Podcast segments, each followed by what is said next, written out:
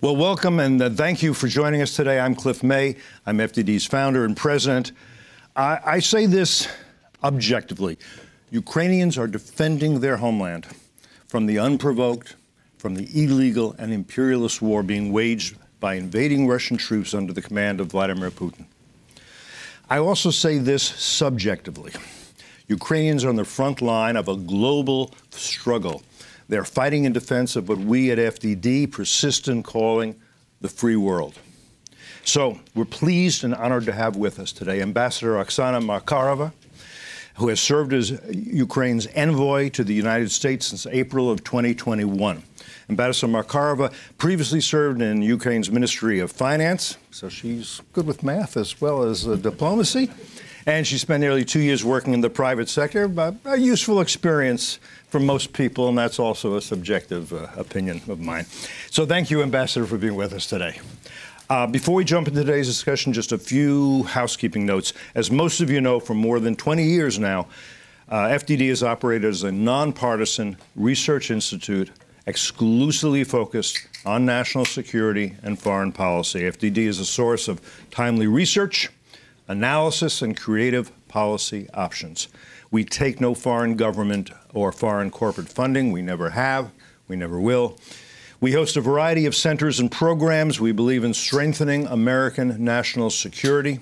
We believe there is no adequate substitute for American leadership of free peoples and of peoples who aspire to be free.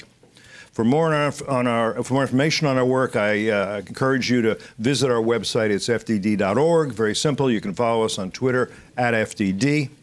And um, thank you again, all of you here and uh, the, all of you uh, in the uh, uh, watching, um, for joining us in this timely and important conversation. With that, I'm pleased to formally welcome our distinguished guest, Ambassador Markarova, and dive into our discussion. Let's, let's start with the news. I'm an old newsman. Uh, two drones struck the Kremlin. And two. I think, was it more than two? I think it was less, but... Fewer than, okay. I thought it was... and it struck like the, it hit like the flag, and right away you had Dmitry Peskov, uh, the, the Putin spokesman, and Dmitry Medvedev, uh, who I'd call... Uh, Putin's factotum, uh, saying, "Oh, they're they're trying to assassinate Putin. How oh how could they? How, uh, terrible." Others have said and suggested that this is a false flag operation. In other words, that maybe this was Putin did this to himself as in, to try to rally people. You see, uh, Russia is under attack. Just what what's what's your theory on what happened here and the response to it? Well, we, we saw it on T V as well, and uh, it's surprising that uh, actually how unprotected uh, that something like this can happen above Kremlin after they have bragged about being such a superpower. But then we all thought they are the second largest army in the world, and we thought they would take, or some people thought that they would take Kyiv in three days. Uh, and uh, regardless of who's behind this incident, Uh, and Ukraine is not, you know, we clearly stated right away that Ukraine in no way is involved in this attack on Kremlin. Uh, but, you know, we shouldn't allow ourselves to be diverted from the facts. And the fact is, for four hundred thirty-six days, Russia is waging aggressive, unprovoked, unjustified war on Ukraine. And there are real terrorist attacks and there are real crimes that are being committed, but they are committed by Russia on the territory of Ukraine.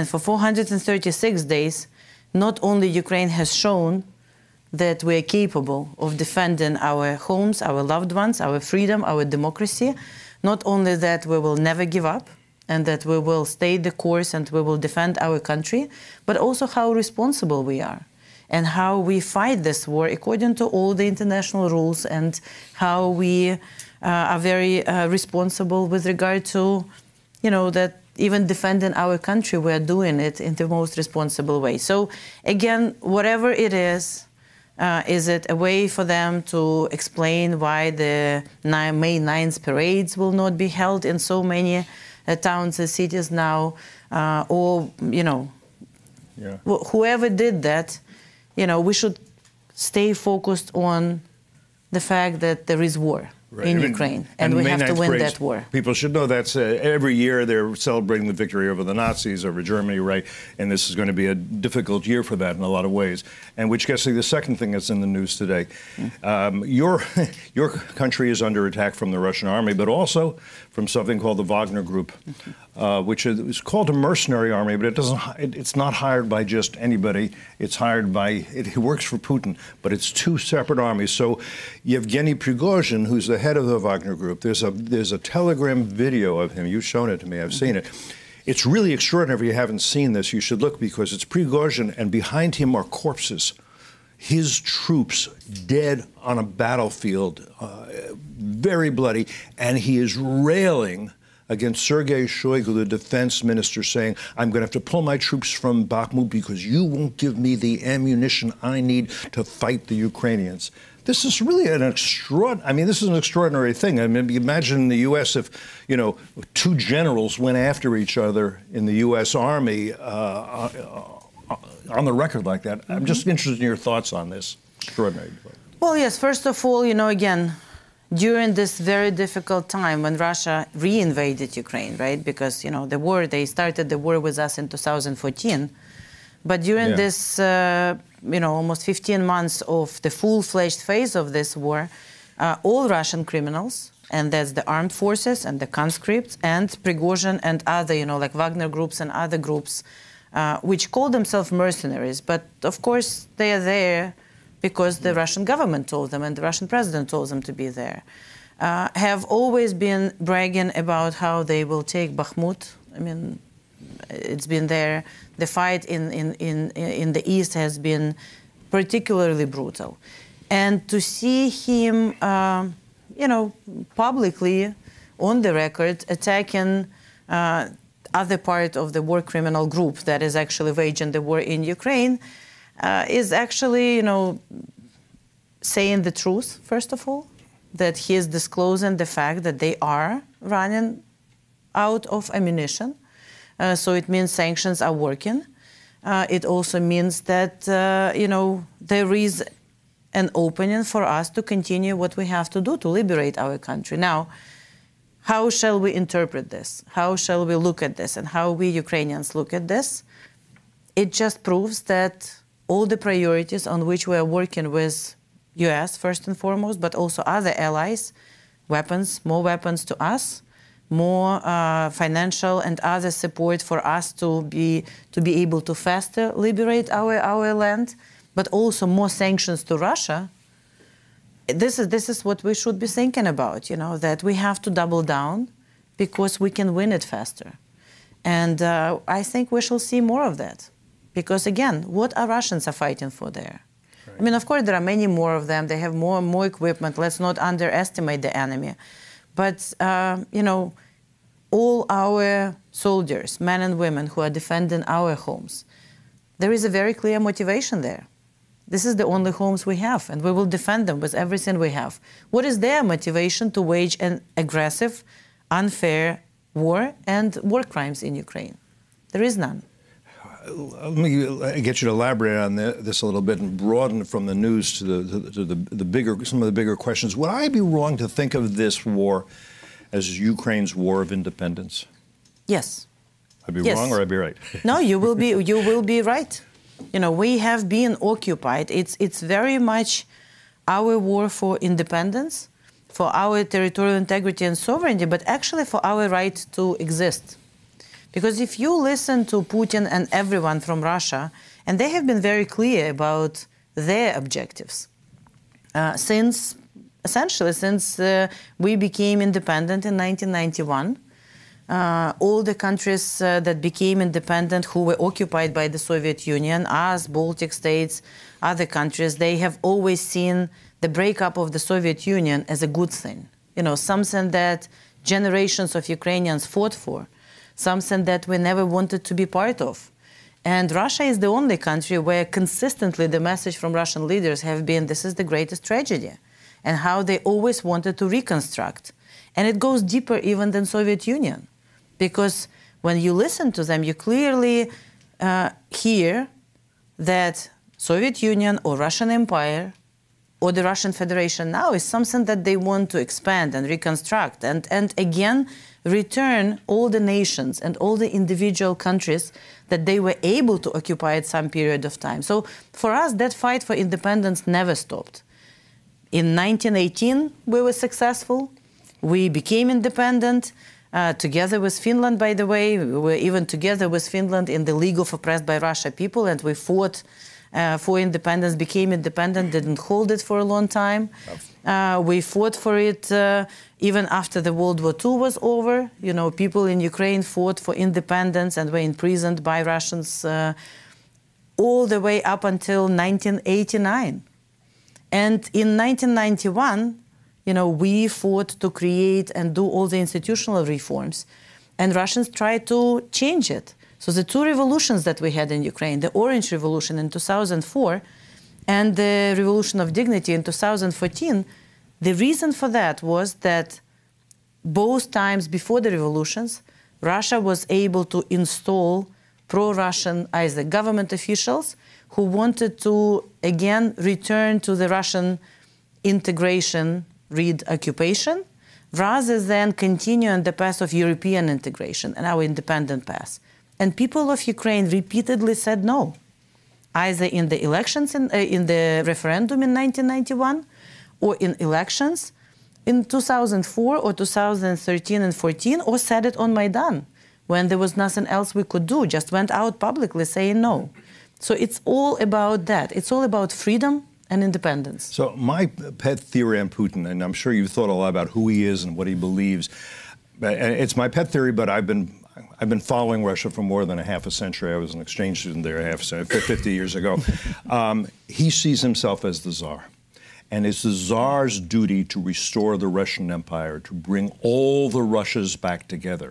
And the empire under the Tsar, he, his mission in this part of his life, he must have all the Russias. What does all the Russias mean? Well, it certainly means Russia, but it means Belarus, which is essentially a vassal state. Lukashenko has little room to, to, to navigate. He's, he can say, he can say maybe instead of no sometimes, maybe. Um, but it's certainly, and he would, he would like Finland, he would like the Baltics, he would like Kazakhstan, he would like Central Asia. The Soviet Union, after, after all, in a lot of ways, was a rebranding of the Russian yep, Empire because exactly. they took everything back exactly. and more. So I think that's what he sees himself as trying to do, is, is restore the Russian Empire because he's the Tsar. He is both Ivan, the, Ivan Grozny, Ivan the Terrible, and, and Peter Veliki and Peter the Great. You, is that a fair way to see it? Well, I think that's probably part of, the, part of that. But unfortunately for him, he's not a czar. He's a K G B operative. and uh, and uh, today is not nineteenth century. So, you know, the world is different. The... you know, ideas that empires could be successful in the twenty-first century are just not feasible. And we see it. And with the development of the nations, with the cooperation that we have between ourselves, with the freedom of press, with the social media and everyone having access to this and being able to record and show, like his own Prigozhin did yesterday, how can you create something that is so outdated and that was not even feasible at the beginning of the twentieth century? That's why empires started collapsing. Yeah, my, actually, I'm going to quibble with you because I do think that Putin and his closest allies, Xi Jinping and Ali Khamenei, and they also are empire builders. There is a Chinese empire. Uh, Xinjiang is part of uh, Xinjiang is part of the Chinese Empire. Ali Khamenei definitely wants an empire and has one in Lebanon and Syria and other places, but uh, these are these these are empires of the twenty-first century, and whether they succeed or not, I think that that question is very much out. I do think it's important to make the case, and you have, but maybe even more, that Ukraine both is a separate nation from Russia. Yes. Putin denies that and has a right to be A, na a separate nation from Russia.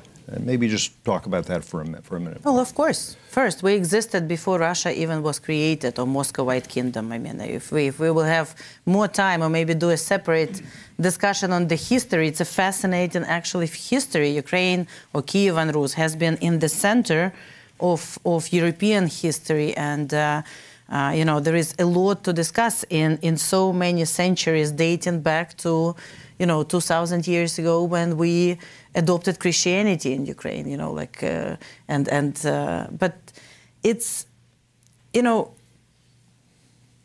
we have separate language.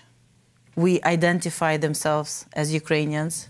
We always thought of ourselves as, as, as a def- different people. There is definitely a separate country and separate nationality. And even uh, despite the fact that we were occupied by literally most, almost four hundred years, because after the fall of Baturin, you know, the, uh, the central uh, city, when Peter the Great was able to take it, and our uh, hetman, by the way, democratically elected at that time, Mazepa, lost.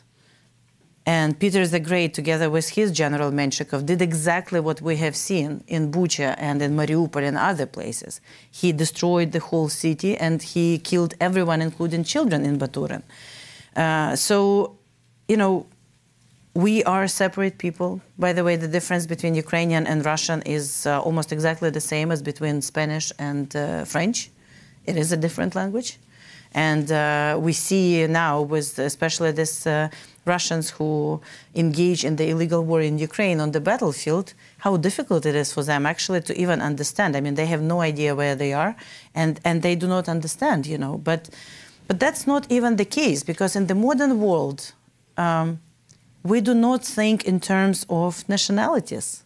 We think in terms of international rules and the borders that are recognized by everyone. Our borders have been recognized by all the countries, including Russia, in nineteen ninety-one. Our people, ninety-two percent of them, voted for independence in nineteen ninety-one. And actually, out of uh, uh, all um, former Soviet Union or Soviet Union occupied countries, you know, we not only, it's not only our parliament that uh, proclaimed independence. We had a referendum, we asked our people. That also has to do with a very long tradition of democracy in Ukraine. You know, we always say we are democracy on steroids. You know, Ukrainians really uh, free in expressing opinions. We even have, uh, it's a very Ukrainian joke that uh, when you have two Ukrainians, you have three points of views, uh, meaning that we like to discuss everything. And you see it in, in our relations with the government in Ukraine, that people are not afraid to voice it. People are always uh, going to the elections, electing their government, and protecting their choice, as it happened in two thousand four when the elections, when they tried to steal the elections, uh, and President Yanukovych tried to proclaim himself an elected president. So, you know, we are different. I want to play devil's advocate a little bit. Um, apologists, I would say, for for Putin, and people I would call isolationists, they may call themselves restrainers, would say, look, Putin was threatened because NATO was getting close to his borders, because Ukraine hadn't been accepted into NATO, but there was talk that it would, and he felt that was threatening to Russia to have NATO so close to his borders, NATO enlarging, NATO expanding. Talk about why that's nonsense. Well, there are a couple. There are several elements of that. Uh, first, NATO was never, in our region, was never expanding. It was always the individual countries that wanted to join NATO. And I think we all should start using the enlargement of NATO or uh, expansion of NATO, because look at any country that became members during the previous thirty years. All of them wanted to, to, to, to join. Their people wanted to join. And it was uh, a very great, safe decision for them to become members of the same family with the same values. Second, uh, Putin was never threatened by that. This is uh, this is even it, it's actually vice versa, you know, because Ukraine wanted to join NATO. Of course, you know, we uh, that was very clear, and our leadership since two thousand four has been very clear on that. Unfortunately, our leadership before that was not very clear on that, because after we broke out from the Soviet Union, the first uh, people in Ukraine, the first leaders of Ukraine, have been the previous Soviet Ukrainian leaders who uh, became Ukrainian leaders. But essentially, we, we did not build our own institutions right from the start. all of them have been hand, hand-me-downs from the Soviet Union. And again, talking about the historical perspective here, as a country that has been occupied for such a long time, centuries, uh, power and, and government was not always something Ukrainian, you know, so it was always Russians who dominated in, in, in those. But, you know, since two thousand four, it was very clear to us that the situation is very black and white. You're either part of the civilized world or you are occupied by Russia. Uh, so we started working towards it, but we, did, we were still neutral. Uh, we were neutral in our constitution, it was written, and we were not part of NATO, together with Georgia. So it's actually when we were not part of NATO that emboldened Putin, and he attacked Georgia in two thousand eight, he attacked us in two thousand fourteen, and he again reinvaded us in two thousand twenty-two. But we only formalized, so to say, our desire to join NATO in two thousand eighteen when we included that into our constitution, because more than sixty percent of Ukrainians are in favor of that now. Before that, we cooperated with NATO, of course. We became in two thousand twenty the E O P partner in, in NATO, but that all actually happened after Russia attacked us in two thousand fourteen. And look at Finland, look at Sweden. The push for them from their people to join NATO came as a response of Russia attack. So it's actually vice versa. It's not Putin he's threatened. It's us, all of us, democratic states that uh, are threatened by Russia. And that's why we want to stick together. And, and again, I, I think we listen sometimes too much to Putin's explanations mm-hmm. of why he did something. You know, um, sometimes it's NATO. Sometimes it's Ukraine that was going to attack him. Sometimes that's, uh, you know, there are all kinds of lies, literally lies, and we have to just call them that. And the truth is very simple. He just wants to attack neighboring countries. He does that on a regular basis. That's the only way for him, I guess, to consolidate the power inside the country and stay a president. I, and I, we have to stop it. I would add this. He's, he is not stupid. He, he never for a minute thought that German troops and Hungarian troops and Turkish troops are going to come and try to take over Moscow. That way, he knows better than Who that. Who would anyway, want that? Who would want that? He's not going to. Like, what he does, but what, there is something else he, he, that, that, that, that I think does scare him. I was an election observer for the last for the parliament, last parliamentary elections in Ukraine for the International Republican mm-hmm. Institute. He sees people being free. He sees people voting. It was very. What, what struck me as an election observer is the extent to which Ukrainians were very proud. We're doing this, and let me show you. Look, we're doing it right. Yes. Let me show you our. Let me show you how. how they were, they, they, and by the way, there were pro. There was there were pro-Russian parties in that election. Mm-hmm. I think they won maybe thirteen percent of the vote. Yeah. I talked to people from those parties because it was free to. Some of them were more pro-Russian. Some said don't poke the bear. And whatever, people could vote freely. For Russians to see that just across the border, I think Putin saw that as a threat, not Absolutely. NATO as a threat. All right, free. Democratic and prosperous Ukraine. Right. This is a threat to Russia. This is a threat. Because I, I, this is a bad example for his people. I think, okay, people are talking about a, a, a spring offensive. It could be a summer offensive at this point. So wet, wet, wet, it's a wet spring. It's muddy, I understand, in Ukraine right now. Um, there's only so much you can probably tell us. People are making predictions, including a number of people who I we think a lot of. Ben Hodges, for example, retired lieutenant general. He thinks that these that there could be some serious successes in this. I know Mark Milley talked about Ukraine could significantly and, and has has significantly enhanced capabilities to conduct offensive operations. Tell us what you can tell us about planning and what you hope to, and also what you hope to achieve, because I think it's important. I think we can agree on this. The world, the United States, Americans, if they see Ukrainians making progress, that's important. If they see stalemate, you know what they're going to say. Well, we have to push for negotiations because this is like World War One. We're getting no, no one's getting anywhere. Well, first of all, Russians attacked our land. They are committing horrible crimes and atrocities everywhere. And after we were able to liberate Kyiv Oblast, and after we were able to liberate Kharkiv Oblast and Kherson, we have seen what happens in the territories where Russians occupy them. They are killing people, they are torturing people, they are raping people, they are stealing our children and, and uh, forcefully deporting them to Russia. I mean, the scale of... Uh, and they are simply destroying the cities. Look at Mariupol, you know, look at the recent uh, uh, video, videos and, and uh, uh, shots, the Google shots that are available. Literally, the city doesn't exist, you know. It's, it's like more than ninety percent of, of the city is destroyed.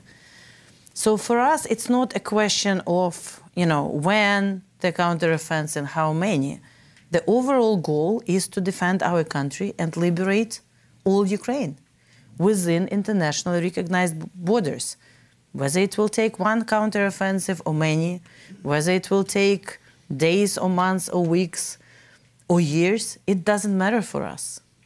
Because the goal is very clear, to restore territorial integrity and to save as many Ukrainians as we can. Now, that goal was there since two thousand fourteen. We have been forced to enter into Minsk Accords because there was no other, unfortunately, alternative. We didn't have, after the country was robbed blind by Russians and by Russian government uh, before two thousand thirteen, after they, our armed forces were completely, you know, uh, destroyed by the Russian, gen, Russian uh, Minister of Defense, after our secret services also were severely damaged by the Russian national who led the secret service. It was, it was just, uh, you know, when they attacked us the first time in two thousand fourteen, it came at, at a time when we, it was very difficult for us to, to fight back the way we should have, you know, uh, uh, and the way we have done in two thousand twenty-two. But right now, and we spent eight years, also very important, because I think people sometimes forget it, that we spent eight years working on a diplomatic solution to restore our territorial integrity, even though the Minsk Accords were not fair to us. We tried to implement them to the T, and we did everything possible, and sometimes impossible, in order to actually get back our country and get back illegally imprisoned people uh, by means of diplomacy. And Russia used all that time to attack us. So I'm very, it's, it's very clear to us now that there is no alternative to us fighting for every inch of our territory and for every Ukrainian to save them. Now, during these four hundred thirty-six days, we already have seen a couple of counteroffensives, successful ones. We did not allow Russians to take over Kyiv, and then we liberated all Kyiv Oblast. We did not, uh, we liberated Kharkiv Oblast. Uh, we liberated Kherson, you know, one of the Uh, few large cities that they were able to occupy and uh, during this time. Uh, of course, right now, uh, you know, everyone is focusing on the counteroffensive, but, you know, again, we trust our military command, you know, everyone from, of course, from the Supreme Commander Zelensky to our uh, Chief Commander uh, Zaluzhny and others. They know when and where we could do It the most, in the most effective way. Also, we are fighting on our territory. So the way our military is planning the operations is also very, in a very responsible way. Like if you look at how we were liberating Kherson, you will see that, you know, military people will tell you uh, that uh, they were doing it uh, in a very careful way to save as many Ukrainians, you know, the civilians, because it's our people who are being held hostages there, essentially. But uh, I can only say that we all pray for Uh, all, the, all our counteroffensives to be successful. And I can only say that, uh, you know, we still need more weapons. And, and this is the main objective now, that regardless of when it starts, regardless of how many counteroffensive we will have, we also need to build an enduring strength for the future. Because after we liberate all Ukraine, and we believe we will, and I think it's, it's not only in the interest of Ukraine, it's in the interest of all of us. We have to clearly show that it's not okay in the twenty-first century to violate the border of a sovereign country through the, through the brutal force. But after we do that, Russia will not move anywhere. They will still be on our border. They will still be a threat to all democratic world, and not only democratic world, because the food security threats, the energy security threats that they're creating, So right now we are, uh, you know, one of the largest and definitely most capable armies in Europe. We are defending, of course, and liberating ourselves, but we are also defending other European countries. And we will continue to do so going forward, and hopefully in the future as the member of NATO. And this brief commercial announcement, we agree with this. And we, under John Hardy and a group of military analysts here at F D D, we have a new report out called Advance U S Interest by Giving Ukraine the Weapons It Needs Now. And it specifies what, what, what we think, based on our analysis, you need in order to prevail in this. And I just commend it to everybody who's, who's listening. You mentioned diplomacy. I want to get back to that because there are a number of commentators and analysts on the left and on the right in the U S and in, and in, in, in Europe. And what they keep saying is, well, what we have to do, so we have to push both sides to negotiate. Mm-hmm. And I understand how you can push Ukrainians to negotiate. What I don't understand, and I've never seen explained, is how do you push Putin to negotiate? You threaten him with sanctions? No, we're doing that. Do you give weapons to the, no, we are doing that. How do you, have we seen any indication, have you seen, through Macron, through Schultz, that Putin thinks, okay, I want to negotiate, I want to compromise, I want to find a way to end this? Have you, is there any indication that he is in any way open to what people like to call a diplomatic solution? Um, well, first of all, I think you can only negotiate if two sides are ready to negotiate. Russia never wanted to negotiate. They wanted to occupy, attack, destroy, and kill us. And right now, we definitely are not in a position to negotiate with indicted criminals, you know, until they leave our country. Uh, second, you can only negotiate at it, around the table what you can achieve at the battlefield. So they will only negotiate with us if we are definitely winning everything and liberating all of our territories. Until then, I don't think it's, uh, we should expect even uh, uh, Russia to negotiate. When Russia talks about negotiations, what they actually, or whatever, the peace, uh, what actually they need is the operational pause. We clearly see it from the Prigozhin's uh, video from yesterday and others. Uh, so they, they want a pause in order to get their resources together to attack us even, even better. Why would we give them an operational pause in their military objectives? And if you ask any um, people who study war, you know, there is always like three elements of, uh, of that. The intent, the window of opportunity, and the capabilities in order to be able to, to complete that. Russia's intent didn't change. It was there, there since Putin became the president, to restore this empire and to occupy and destroy us. Uh, and, and it's still there during all these years. They still want to either occupy us or kill us, or you, you see what everything they're doing, all the war crimes, is actually a genocide of Ukrainian people. The window of opportunity, that they thought they had it in two thousand twenty-two, that's why probably attacked us. But they still think that they can do it. They can outlast Uh, us, they can outlast the West. They are trying to drive the wedge between us, you know, through whatever means uh, possible. So they, they think, you know, because they can endure more, or they have more weapons, or their people uh, are less, uh, you know, active and will not be able to, to go and say and demonstrate, you know, against this unfair war, that they can do that. But, you know, again, I don't think we can change that. I think the only influence we all can have on is their capacity and capability to fight. That's why more weapons to us and more sanctions to Russia is the greatest tool in order to bring peace faster. So Zelensky recently had a uh, uh, conversation with Xi Jinping, China's uh, supreme leader, as it were, and he said it was a long and meaningful conversation. Um, it's kind of hard for you to answer, but because you want to be diplomatic, I, I can be less so. If I, I think Xi Jinping is thinking, what's in my interest? He's not, it's not about peace. It's not about saving Ukrainian lives. He's thinking, what's in the interest of China right now? Do you think he's going to be helpful in any way, or is it just impossible to say? Uh, let me, it's, it's very easy for me to answer from the standpoint what our president's goal is in this. Uh, he has been very clear, and you have seen a very detailed readout of that call that our administration put out.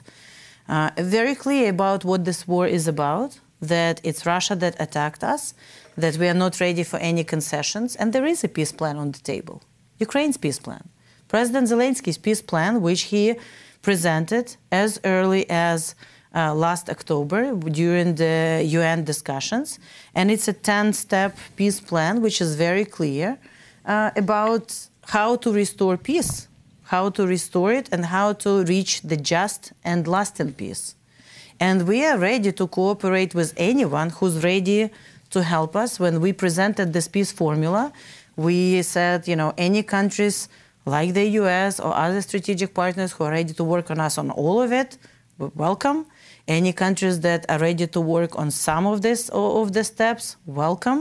So if China would find uh, uh, in them, you know, to actually send a clear message to to Russia that uh, what China publicly says they believe in, like territorial integrity, like sovereignty, like the U N Charter being a sacred uh, document, well, Russia has violated the U N Charter repeatedly, and there is a binding court decision uh, from um, fifteenth or sixteenth of March last year, when the court actually mandated Russia to stop this military operation.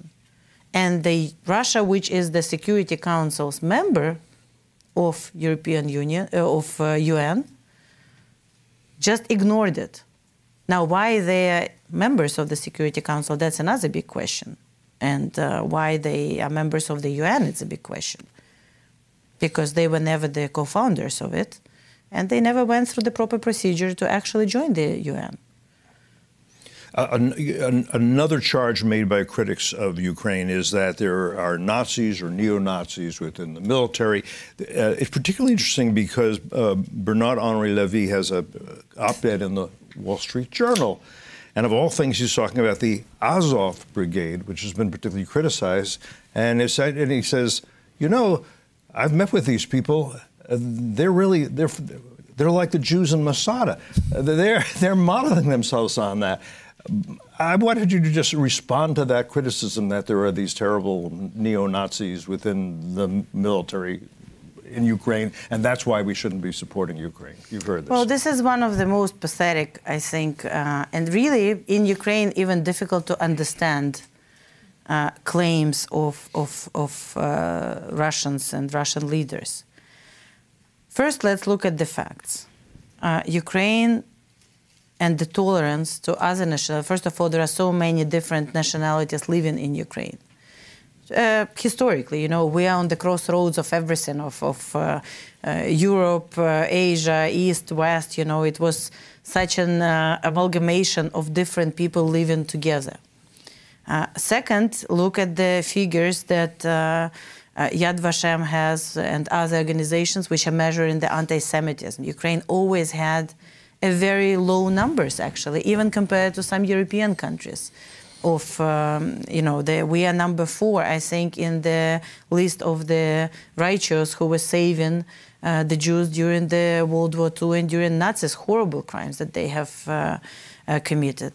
Uh, now, to accuse our president, who's Jewish Ukrainian himself, of being a Nazi, that's, that's uh, another level of, I think, you know, this idiosyncrasy that, that Russians uh, have on that. But uh, it's clear to me why they try to label uh, the Azov regiment of the National Guard as, uh, as such, because these are the boys and girls who stopped Putin and did not allow him to take Mariupol in two thousand fifteen. And that was very clear and that was very personal.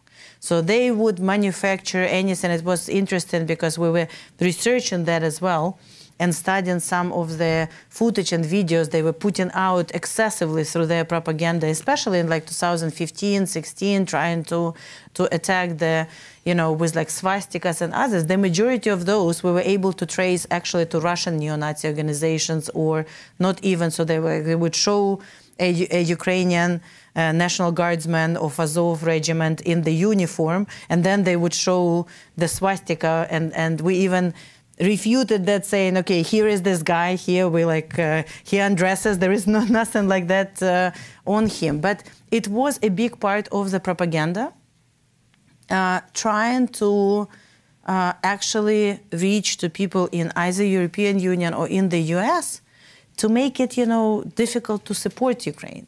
You know, and for some time, especially when they engaged in this propaganda heavily uh, before this uh, two thousand twenty-two, uh, you know, it, unfortunately, it worked somewhere. You know, it uh, they they put massive resources into it, uh, together with their cyber uh, uh, interventions everywhere, together with their mis uh, you know uh, malign influence through the social media.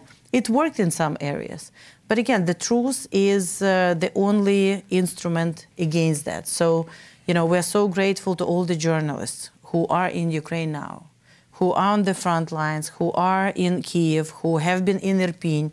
We unfortunately lost so many, you know, Ukrainian and international journalists during this war. But it's because of them that we have seen the truth. Similar about this issue, you know, it's them who shot at Bab at Babin Yar at the beginning of this. It's them who attacked Mariupol, and uh, we unfortunately could not save all the Greeks and all the Jews and all the other Ukrainians, you know, that we, we had in Mariupol. And there was one woman who died, who survived uh, Holocaust as a girl. She was one of the, uh, she was nine, and she saw her parents being killed, and she lived in Mariupol, and she had to spend two months in the in the in the in the basement of her residential building, and he died in her mid nineties from Russian attack. It's it's just, you know, but we just have to share the news, share the truth, explain, explain, explain about that. And it's actually Russians who have to fight with their xenophobia and uh, and uh, you know. Xenophobia, really, what it is. I have many more questions, but I'm only going to ask one more. And while I do, um, Erin's going to go. We have questions coming from our, our guests here. We'll go to them. So I'll ask you this question. It's a big question, but try to answer it as pithily as you can, because I want to leave as much time as I can. Yes. And that's, I think there are those who also who think that, look, if Putin takes Ukraine, ah, it's over. I don't think it's over. I think it'll have an impact on other expansionist regimes. And I also think, and I think you agree with me, if Putin should win in Ukraine, if he should prevail there, he has other goals, other ambitions, other countries on his list. And I'd maybe address that very quickly, and while you, and then hold hands, Erin will come and we'll find you. I'll answer it very quickly. It's very much a nineteen thirty-nine moment. We just have to listen to what he says. It's not only about Ukraine. We can stop him in Ukraine, and then it's over. If we liberate Ukraine and Ukraine wins. But if, God forbid, Ukraine falls, then it's, he's going to be all over the place. And he himself named the countries that he believes are the enemies of his autocratic rules, starting from Baltic states to Poland to, to a number of countries, including in, in, in, in Central Asia. So no, it's actually more than Ukraine, and the implication of that yeah. is much larger than just Russia, Ukraine. Good and pithy answer. Identify yourself if you would, and then ask your question. Hi, um, Vivian Salama from The Wall Street Journal. Always good to see you. Um, I wanted to try to get two questions in, if you'll indulge me. The first one, you touched upon uh, the role that China could uh, could potentially play if they are sincere in bringing Russia to the table. I'm curious if you feel that there's a changing appetite, maybe a growing appetite in Washington, maybe recognizing that there, there are certain limitations to them dealing with Moscow, and so the fact that maybe China can play a constructive role, at least in getting Russia to the table, convincing them to come to the table in a genuine way to support whatever Ukraine is trying to, to get um, on the table. That's my first question. The second question, I just wanted you to kind of talk to us about the state of um, Ukrainian air defenses, how those conversations are going with the U S and with NATO allies in general, whether you feel there's progress being made at this stage to support the counter upcoming counteroffensive, particularly with regard to the strain on air defenses. Thank you. Thank you. On the first question, I think we should focus, and that's our goal, on not how to bring Russia to the table, but how to get them out of Ukraine. So for that, every country can play a role. And we actually talk to everyone, uh, unless, of course, they are supporting Russia like Iran or, or Belarus, you know, and, and participating in this conflict directly by supplying weapons to them uh, or, or allowing them to use their countries as their. So, um, again, I, I, the priorities from us didn't change. Weapons, support to us, and sanctions, and maximum isolation to Russia. I think it is prematurely to talk about the negotiations now because, you know, it's, there are no two sides to this. It's not like we attacked each other. It's not like there are, there is war that is happening on Ukraine and Russian soil. It's a very clear, brutal aggression of a, so, of a uh, aggressive country against a sovereign country. And we, I think, have to focus on how to get them out. So whatever any country can do to motivate them, either to su- support us, or to send clear messages to them, or to stop buying oil that Russia or, or gas or other, or to stop supplying them with other. So we will engage with everyone, trying to A, explain what is it about, to give them the information, because in some countries the Russian propaganda is still strong, and in some countries the media environment is so controlled that uh, uh, there is not the information. So I think this direct engagements, especially from the president, our president, who from the beginning of this phase of the war has become a communicator directly with, with people, uh, very unconventional for, for the leaders of the state. But uh, you know, just to tell them what is it about, so that they would stop actually telling us to, you know, what concessions you are ready to to make in order to get peace. You know, that's not it, it's the other way around. Let's all talk what can we do in order to make Russia stop, and whether it's by direct help to us or anything anything else. And I'm sorry, I forgot the. The air defense, very important. You know, you have seen during the, well, first of all, since the beginning of this war, the indiscreet air attacks from, from Russia have been their signature uh, kind of war crime. Whether it's uh, the Iranian Shahid drones, or the different types of missiles, or the ground systems that, for example, they are killing literally civilians in, in Kherson on a daily basis with. There is definitely a big need in air defense. And uh, this is, as you have seen, a priority for the discussions in the previous several, we call them Rammstein meetings, you know, the Ukraine contact group meetings. Uh, this is not something that is readily available in the store to buy uh, as many as you want to, but it has been remarkable how the Secretary Austin personally and his team engaged with now more than fifty countries. And you have seen the capabilities that we have on the ground now, including U S Patriots, which a year ago seemed like, uh, you know, uh, uh, too sophisticated uh, capability, you know, to some people sort of even ask for. But we have always been clear that we need all the capabilities. It will take a village to win this war. And the air defense, and especially uh, be, because, again, since last Oct- October, when Russia engaged in targeted destruction of our energy system, the air defense, again, became a number one priority, and it remains so. And when I say air defense, I do not mean just, you know, these capabilities to protect our cities, but essentially what the Air Force calls the air defense, like all of it, you know, from... Uh, all the capabilities that would constitute the integrated uh, air defense. We understand all the difficulties to do it during the during the active war phase, but I think again during this four hundred thirty-six days, Ukrainians have shown that we can train much faster, we can deploy it in a in a very creative uh, ways, and uh, we can do it. So this is a priority, and I I, I without of course disclosing too many details, but I can say that the majority of our partners understand that it's a priority, and there is active work in order to get it uh, into Ukraine. Hi, Ellen Nickmeyer with the A P M. Uh, thank you for doing this, Ambassador. You you said very flatly that Ukraine had nothing to do with the the drone on the Kremlin. Can you say the same for? Um, Ukrainians, is do you, is there any indication that you've seen, or can you rule out that um, private Ukrainians or Ukrainian groups did the drone launching? And I wanted to ask you also about, after the leaks, um, is is you are the Ukrainian leaders having to be more cautious about sharing operational plans um, for spring offensives with the U S right now, just in their in the interest of their own? Well, on the first one, I can only repeat that we had nothing to do with it. So uh, that's uh, uh, we, we we saw it on T V, but we didn't. We did neither we, and we heard clearly from the United States, and you know there is no point in that for us, and we have discussed it repeatedly when Russia falsely claimed that something happened uh, in Russia because of us.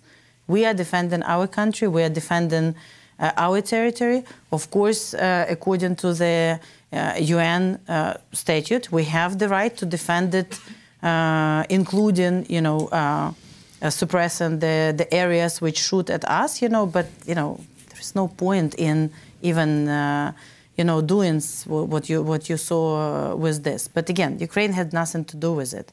With regard to the leaks or whatever, first, we always uh, look with a great, uh, um, what to say, it, like distrust at anything that Russians are putting out.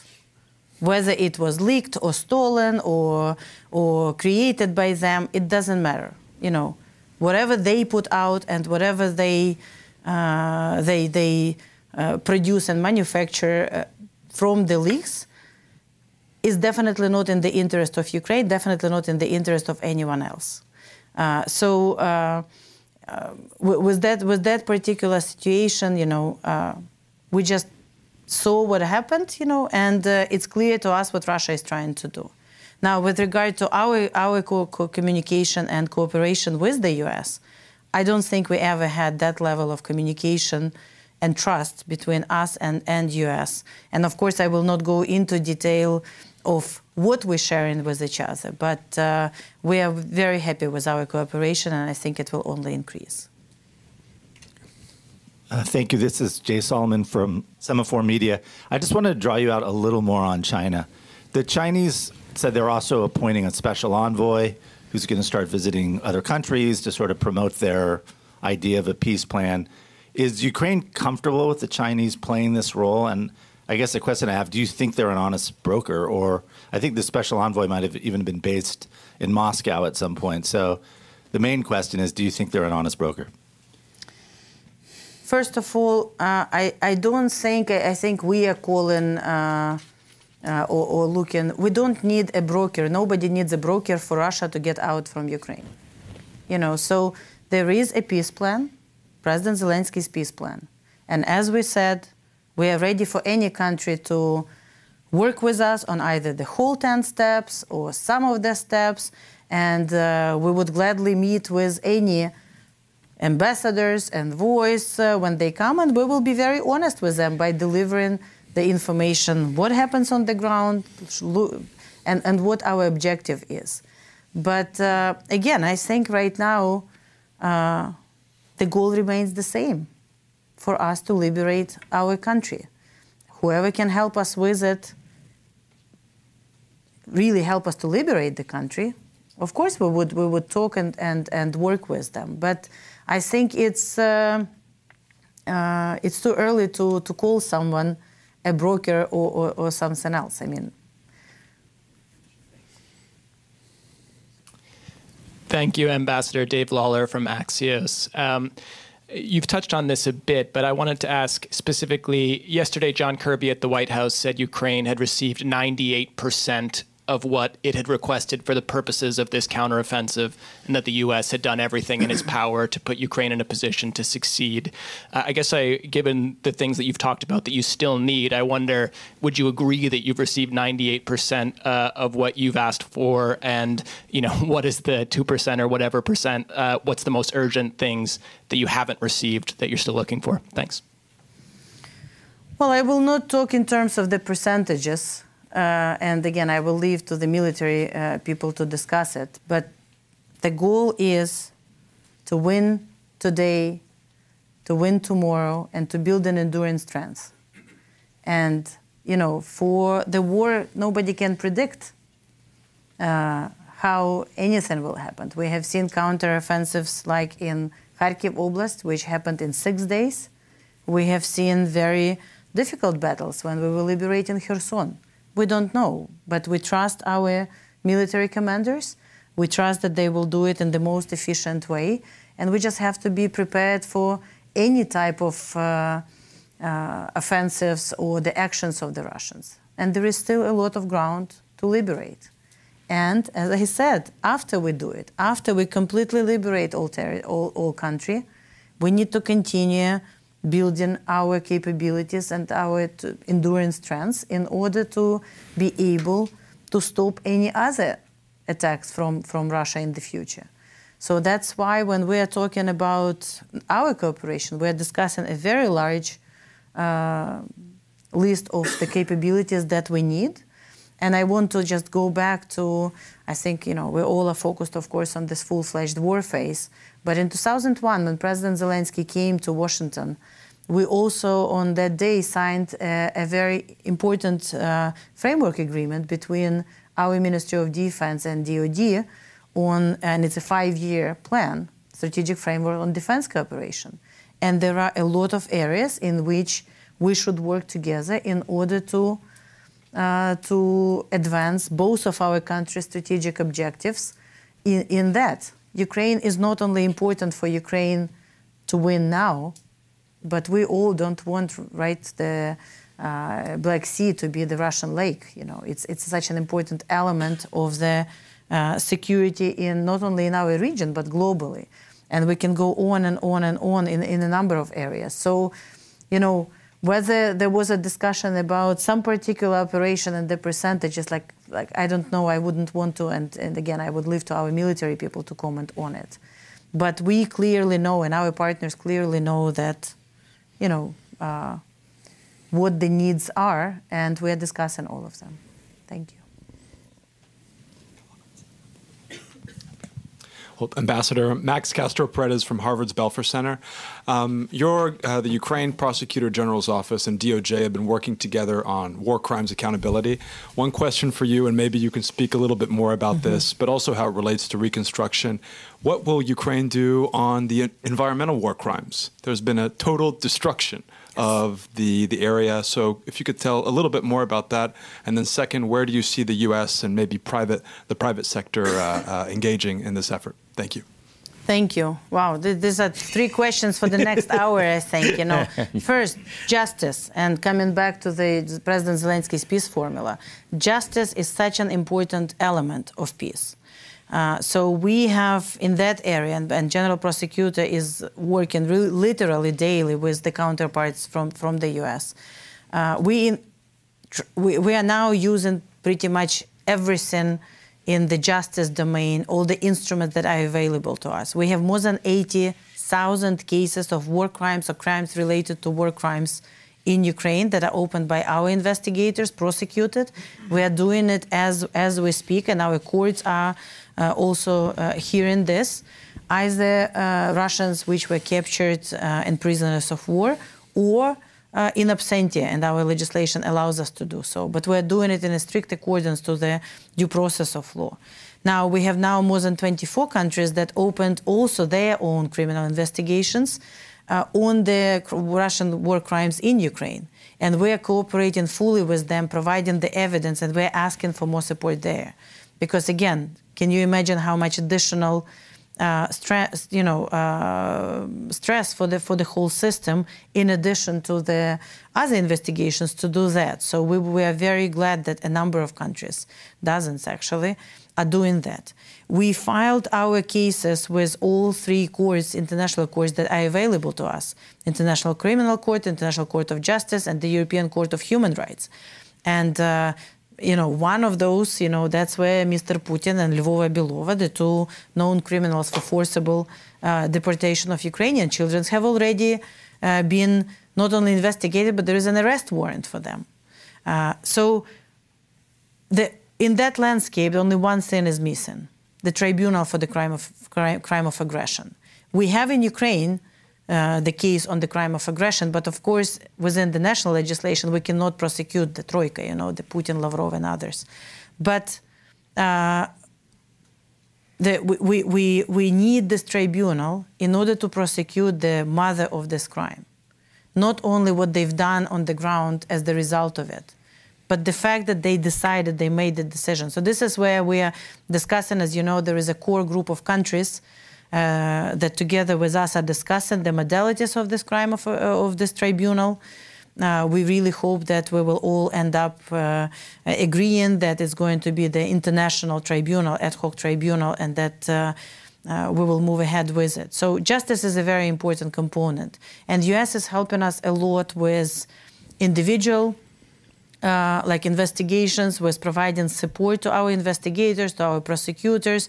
There is a lot of evidence collection. How do you do it? How do you process it? You know, how do you interview victims? I mean, it's a very, very uh, difficult uh, part.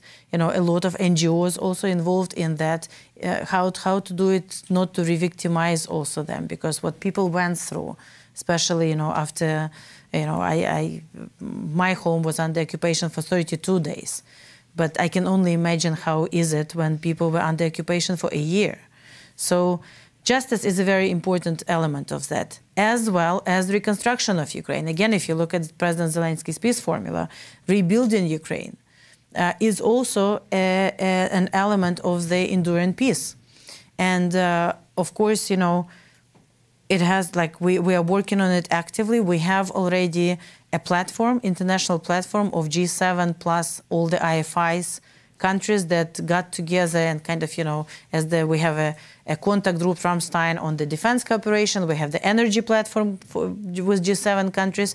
And now we are starting this big uh, coordinating platform on the future reconstruction. Because again, it will take a village to do that. But it's not something that other countries have to do for us. This is where we can do it together in a very beneficial way for all of us, because rebuild Ukraine, especially the way we see it, we want to leapfrog into uh, the innovative Ukraine. We want to not just rebuild what it was before, but actually open it to all the new technologies in, in energy, in agro, in everything else. And Ukraine can be a solution to so many global problems that Russia has created now with all the rare earth materials that we have, with, again, agricultural sector. I mean, we can double, triple the productivity there easily. So uh, this, this rebuilding and reconstruction is very important. But of course, what is going to be the, um, the, the source for that? First, the, the Russian money. That's why confiscating Russian sovereign funds, which are now either arrested or frozen, or in many countries is so is very important.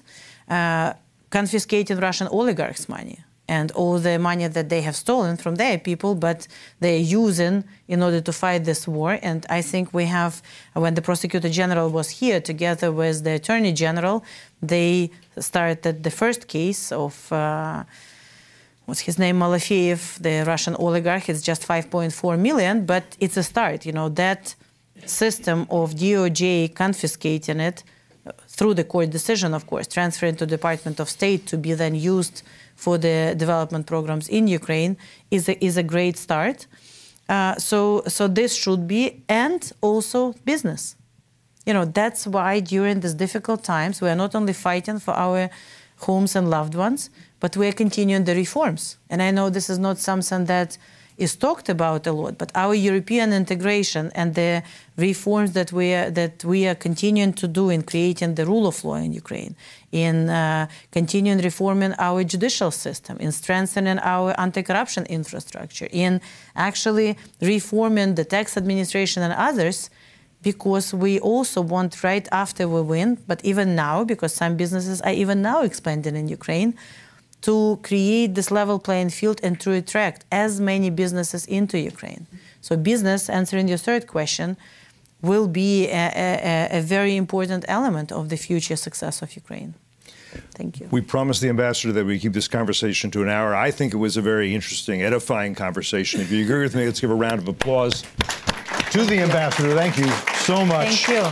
And thank you all for taking the time to join us here today. Thanks to our online audience. Thanks to our C SPAN audience. For more information, F D D, our Russia program, visit F D D dot org. Hope to see you again very soon. Thank you again. Thank you. And thank you again. Thank you.